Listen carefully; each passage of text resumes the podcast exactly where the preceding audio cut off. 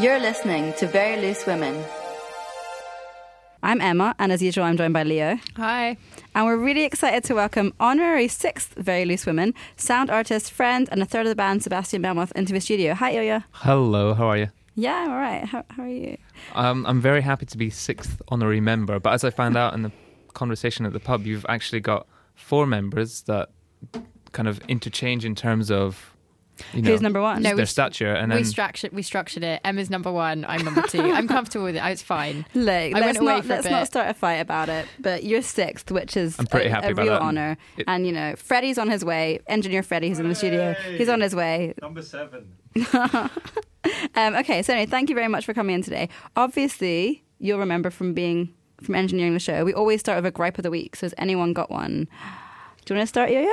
um, Do you remember your gripe? Would you like me to start? Yeah, you start. Al. Okay, I, so I was thinking about this earlier, and I, you know, because obviously we sometimes have a gripe, sometimes we have a mini celebration, and this week I've got two gripes, and I was kind of hoping they, that means they cancel out and form a mini celebration. Is that how No. gripes work? No, no. it's not. Okay, okay, no, never mind then. Um, I got two gripes.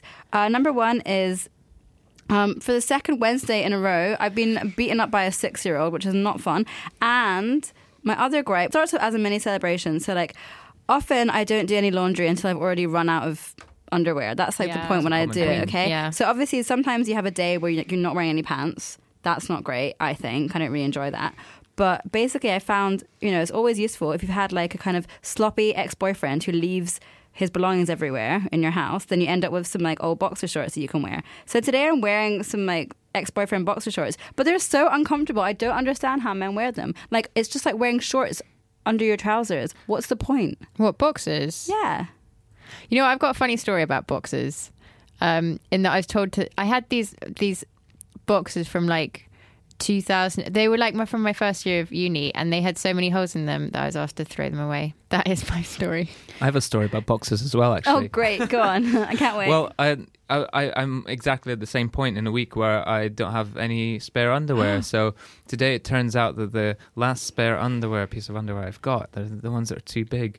And uh, Laura kindly pinned them in for me and said that she'd, you know, make them smaller, fit. And then I found another spare pair, thankfully. So now I've got, you know, it's not a very interesting story, but I thought I'd just throw it in it's there relevant, because it's, and yeah. I, that what can we ask for if not relevance? That's interesting though because you would end up with like a tailor-made pair of boxers. Exactly. How That's quite is that? incredible. Yeah. Wow. So Um, shout outs to Laura, thank you. Yeah. And Leo, what's your gripe? It's yeah, I've got one. I've got a weird gripe. So I've got like behind my rib, um, on my right kind of boob area. It feels like I've got sticky back plastic, like between like my lung and whatever organ it is below that. And so Like your diaphragm. Yeah, so sometimes when I bend over and then bend up again, it feels like they're unsticking from each other. And I don't know if this is like something where we need Dr. Jenny. We do have a, our, our physician friend, Dr. Jennifer Jane Rossdale. Um, she often com- helps us with medical problems. Unfortunately, she's not in the studio today or often, um, but maybe we'll give her a call later on in the day to When check on that because. I'm not sure that that's normal. Sorry. um, okay, well, Ilya, I remember your gripe. Do you want me to remind you? Um, well, is it the one that was sort of combined with the mini celebration? it yeah. is. So I've got a celebration and a gripe. So the celebration is that um, I'm getting married. Yeah. Um, to the aforementioned. Congratulations. Uh, or well you very done, as. Leo said earlier. You've conned someone into it. Well done. Um, yeah. So we knew about that for ages, and we just finally, fa- uh, you know. Secured a date, so that's very good. But the the gripe comes from the fact that we wanted to originally to get married live on air on Resonance uh, and do it in this little studio in the center of uh, Borough and have all of our guests out in the courtyard, not being able to fit, but actually listening it on the on the FM. But it turns cool out, be? I know, right? Oh my gosh. Um, it turns out that you can get married uh, legally in a place of work, or if it's a public place, which Resonance kind of is, you have to, um, you know, you have to apply for a license, but it's not a one-off license. You have to apply for a three-year license, and I'm just not sure if. we- Everyone, can we please campaign to Ed Baxter to get this done? I want, I want Resonance to be a place I've- of weddings. I reckon a lot of people would choose to get married in the studio live on air. I but think how be cool. disruptive would that be to the fabric of the station? Not it would very. add a whole other dimension. It's a community radio station. What's more community-ish than marrying people? Could be just like a show, a monthly show, or something specifically for The that. wedding, Wedding of the week. That's Yeah. so cool. Yeah. I like that idea. I think we should pitch it. Very loose weddings. Very loose weddings. Great. We've already got a name for it. Yeah, listeners, please inundate Resonance with requests for um, achieving, yeah, acquiring a marriage license so we can make our dreams come true.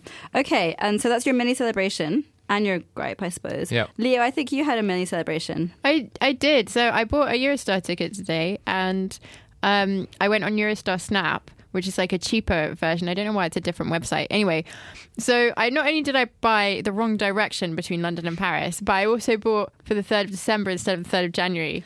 I'm confused as to why this is a celebration because it sounds like you've done a few things wrong. Yeah. So I was massively stupid. So I tweeted them, I Facebooked them, like a whole bunch of stuff, and then I called them up and I spoke to this wonderful person on the line who was like, I'll just switch it to you to the 3rd of January for the correct direction. And it was 20 pound, uh, 10 pounds to change it. I got to keep- keep the old price of tickets, and I couldn't find that price for the date that I actually wanted in the direction. that I That's a good sneaky, It sneaky was tr- technique, it was then, incredible. I was so surprised, and I was like, all I wanted really was for her to cancel it because I was so like I was just so stupid and annoyed at myself. But being foolish paid off. That is what I learned today. Being The really life lesson. stupid means you win in the end. I had a very similar story where I accidentally wrote in Laura's name, surname in in the EasyJet sort of uh, customer information thing as Laura Passport because I was calling to her in the next room, like, "Can you get your passport for the passport Laura number?" Passport is a cute name, though. And then once you once you go through to the next stage, they don't let you change it. So um, I had to. You, you get charged for changing it, but yeah, I had another really nice person on the phone that did it for free. I wonder how many people accidentally type in passport as either their first or second name. It Must happen all the time. It must. You can't be the only one. Um, so speaking of the Eurostar, I'm really excited about this because I think this is my mini celebration. We've been sent an irrelevant joke about the Eurostar, and I'm really I'm hoping that I'm gonna not butcher it. Okay. So recently, our friend Duncan was getting a Eurostar and he accidentally walked through the barrier and was stopped by the guard. As he apologised for not being sure about the etiquette, the guard replied, It's pronounced e ticket. Pretty good. Wait, is this for reals? Um, I think he made the joke up. Oh no! He- But in his effect, he was on the Eurostar, and he, I think, did have a, e- an e-ticket, so you can see where he got the inspiration from. yeah, funny but I want it to be a real story. Okay, it's a real story. um, so, listen, we've got Ilya on here to talk about mainly about, well, a lot of things that are happening in your life. Um, not just the wedding, but also the band that you're in.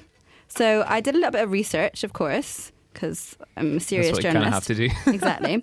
And I found out that you guys are in an intellectually challenging and explorative post punk band. Now, can you explain yourself? What does that mean? Um, so what that means is that we normally sing about stuff that other people don't sing about. That's like our remit.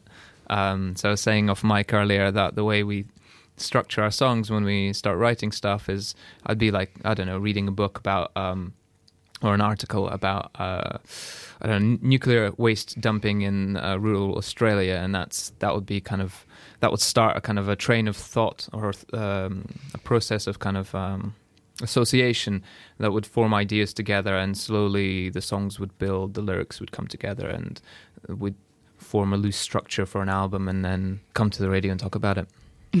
I see. I like the projection. Okay, so what is new for your band at the moment? You've you've put an album out recently. Yeah, so we've put an album out on Must Die Records, who are based in Blackpool, who are really cool. Um, it's called Kupa Piti Kungka Tjuta, which is um, the name of an Aboriginal um, uh, group uh, formed by um, female elders who were uh, angry about the Australian government trying to dump nuclear waste on their land uh, in the town of Coober Pedy, uh, which is a really interesting place in itself because it's a place where everybody lives underground because it's too hot uh, to live on the surface. And it's famous for its opal mining, and that is that parallel is drawn between um, the way that we were recording the album as well. We were uh, housed in a an underground bunker in Leighton, and we were recording all of our songs there. Um, so there's this sort of literal underground music happening, uh, and uh, I also have this minor obsession with nuclear holocaust and what would- what would it be like to live underground for the rest of your life? And there's always that's kind of that album's bringing it to a head, but there are a lot of other themes in there as well, like um, desert dolphins and um, What? What are desert dolphins? There's a the, the cover shows a, a dolphin in um with a in absolute agony, living out its final days. Is that a concept that you've come up with yourself, or is that a pre-existing thing that people discuss? No, that's actually came out of a painting by Matisse called The Dance, where you have um, a group, a circle of orange people dancing around in a circle. Um, and it's meant to take you back to um, this kind of primal time before written language when music was the, the sort of the guiding force in our communication. And i reworked that painting at one point uh, changing all the characters and there'd be like uh, an evil pope and there would be uh, the the artist who was uh, took the form of a naked and angry joseph beuys and he was kicking this uh, um, lovesick dolphin in the stomach. And that image sort of extrapolated into this uh, into this record cover. That makes perfect sense to me. I have no more questions about that at all. um, okay. uh, and do you guys have any gigs coming up? Well, we're just talking to the guys at Club Integral. Oh, um, oh, so we might have a show with them in uh, the last week of January. So have a look out for that. But nothing else is confirmed. Um, I want to know what is a typical gig like for you?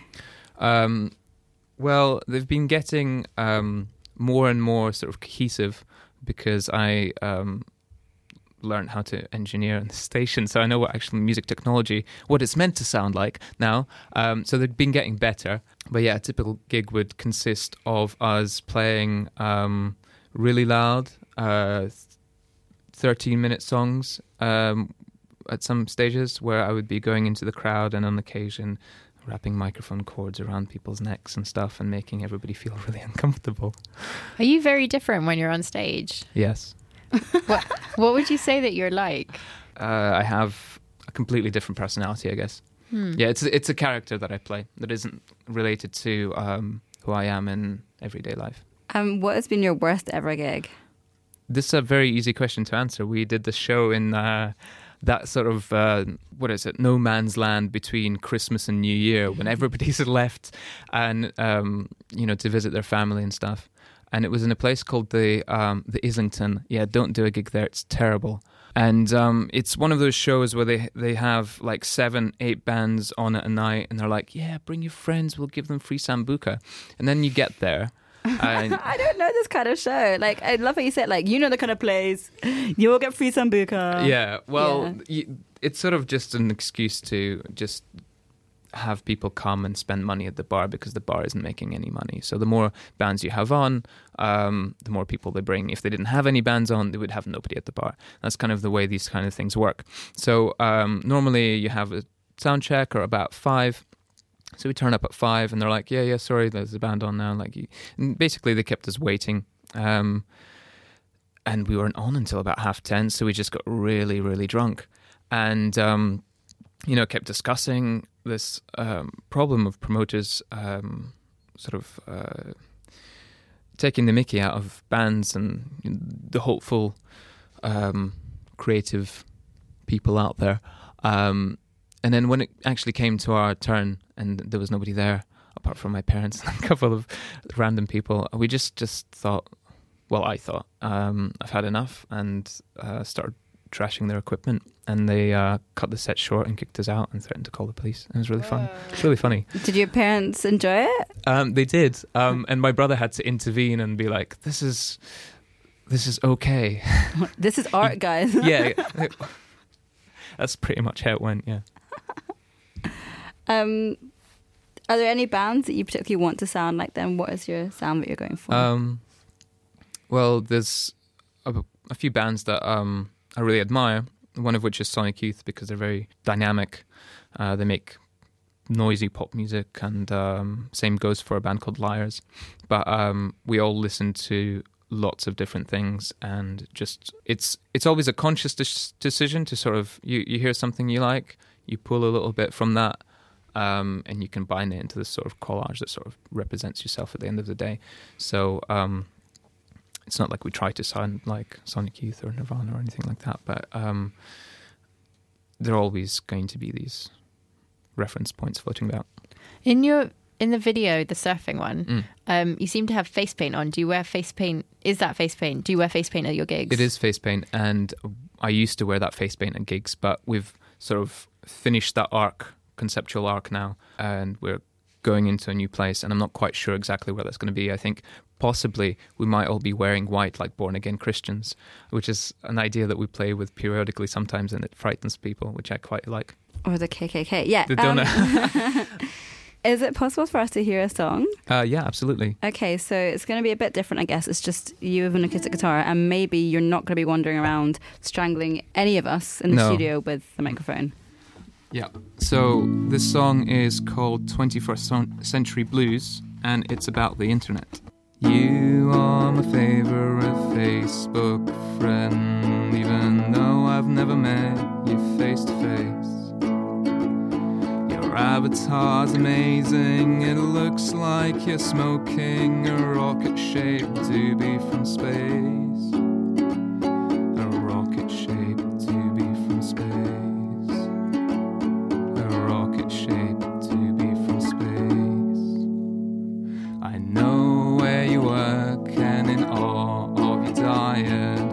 Instagram feed shares with me your whole toolkit of extravagant colors, tastes, and desires, along with a few candid nude pictures, along with a few candid nude pictures along with a few candid nude pictures. Sometimes when I'm tired, I look through your window and watch as you silently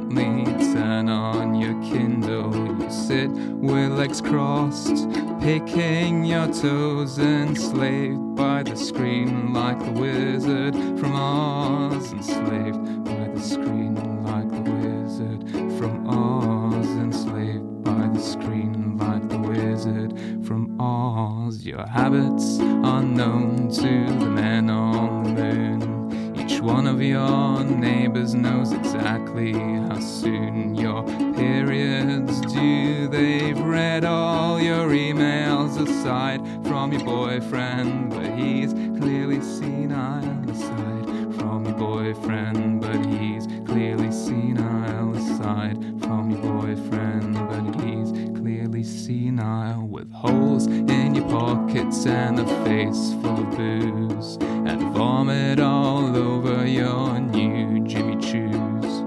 Rolex, pacemaker, designer, genetics. I think it's now time you embrace Dianetics. I think it's now time you embrace Dianetics.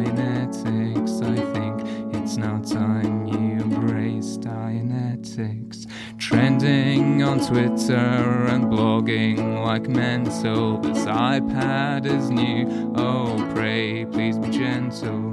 Trolling the Queen like you've nothing to lose. Sounds like the 21st century blues. Sounds like the 21st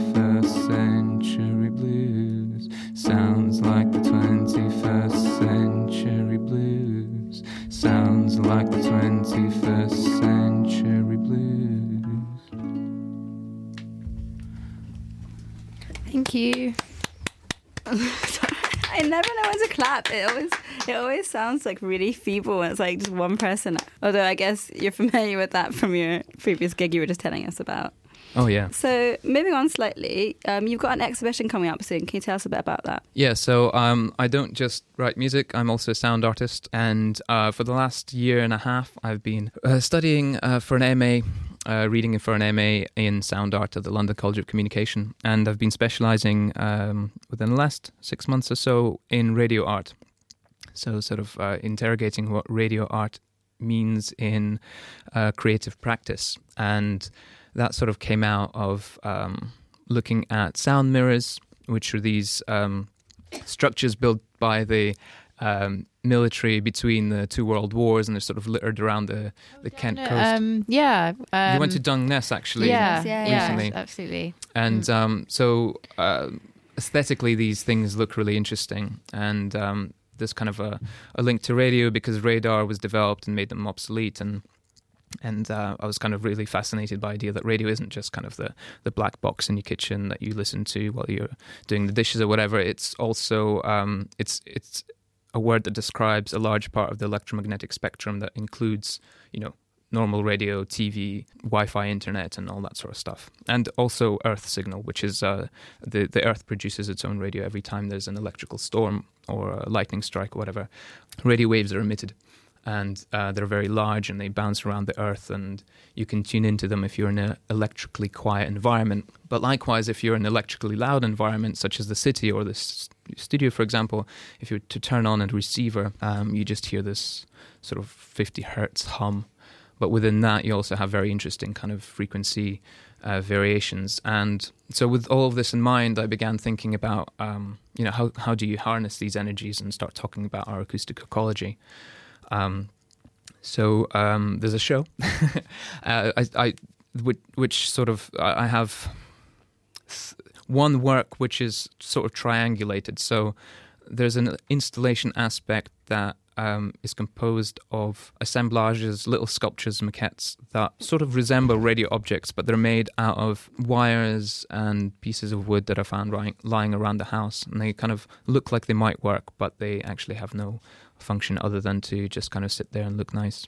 And then uh, the second element is a performance which tries to get it all get out of all of these ideas. So imitating the sound of earth radio by using natural objects such as dry leaves or thistles or pine cones, and then bringing to focus the sort of what has come to become our natural um, electromagnetic environment, which is the sound of consumer electronics and the national grid, uh, affecting that and augmenting it to make it sound um, musical, I guess.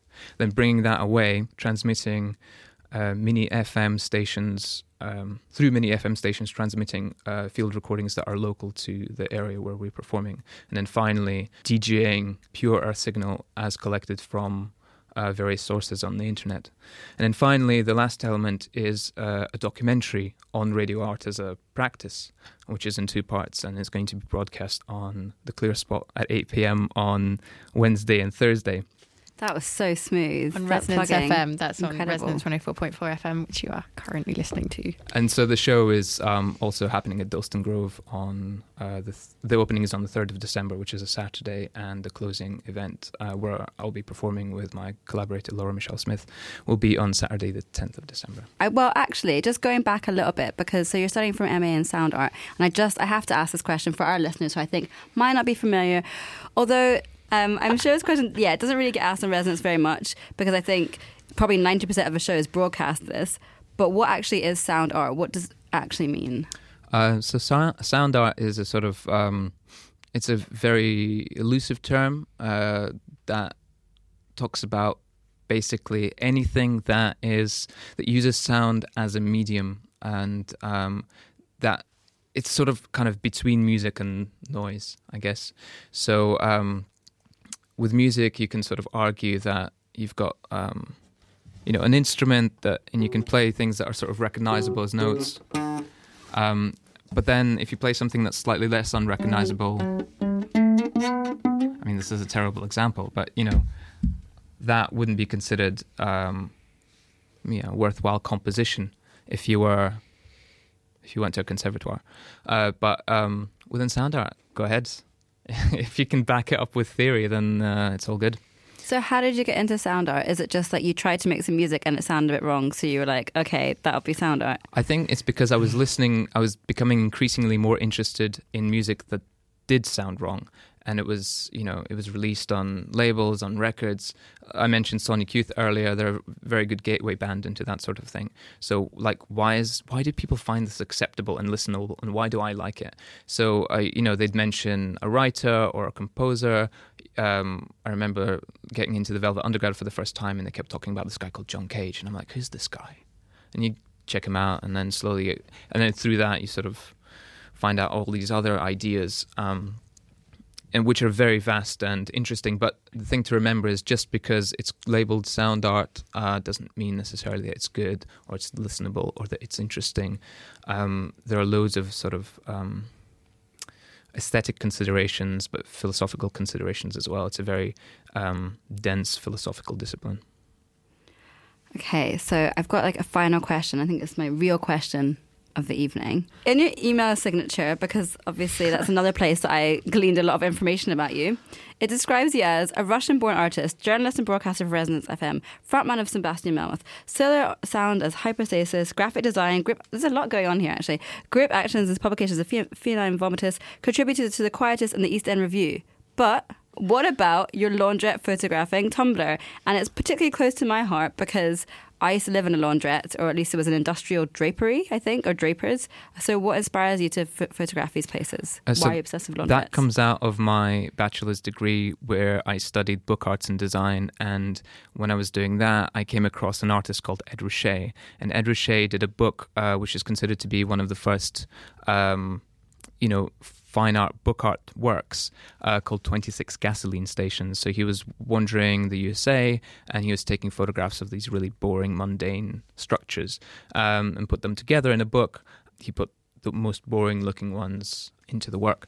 And um, with that in mind, I noticed that these structures, laundrettes, are kind of ubiquitous in London, but they're also under threat from gentrification and a lot of them are really interesting from a sort of kitschy aesthetic point of view. So they'll have a shop front, you know, the lettering would be clearly there, like put in the 70s and hasn't been mm. changed since. And some are newer and flashier, um, slightly less interesting. And I just thought Instagram was a perfect platform to just share these really deadpan, straight on photographs of um, these sort of quotidian places that personally, you know, I've never used a laundrette because I haven't needed to. But if I were to go into one, I'd try and find one with a really beautiful looking typeface frontage. Do you think that might change your view on laundrettes if you actually experience? Uh, maybe it's better not to touch the dream. and just hope that you always have a fully functioning. I mean, I do have a lot of um, underwear that needs to be washed, so maybe that's a good opportunity to yeah, try one. That's true. Full yeah. circle. Well done, guys. Okay, I think that's almost all we have time for. Um, do you want to do any plugging of your band and work? Because you said you have a CD out, but you didn't say where we could purchase it. Oh, yeah. Example. I mean, you can purchase it on Bandcamp. Um, purchase it on sebastianmelmoth.bandcamp.com. Yeah, just check out sebastianmelmoth.co.uk because we're really good. Book us for a show if you want to. And I just want to say hi to Pete. I hope that your hospital visit goes well tomorrow because that's why you can be here today. He's not feeling very well. Okay, thanks very much. Um, you've been listening to Loose Women. Um, follow us on Twitter at VLW Radio. Subscribe to our podcast.